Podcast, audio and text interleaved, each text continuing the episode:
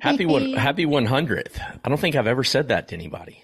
100 birthday. Well, my grandma did turn 100, so I did wish her a 100th happy 100th birthday before she died. But 100 episodes. That's epic. I'm really proud of us.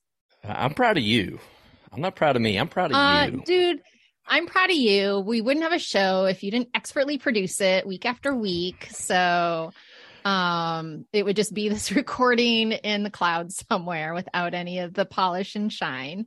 No, you have come a long way. I've been doing audio and kind of self-taught on the radio and done some radio podcast stuff before, but you jumped into this as a excited, you know, wannabe podcaster and you're not wannabe anymore. You are totally full fledged 100 episodes. You got your podcast card in that wallet.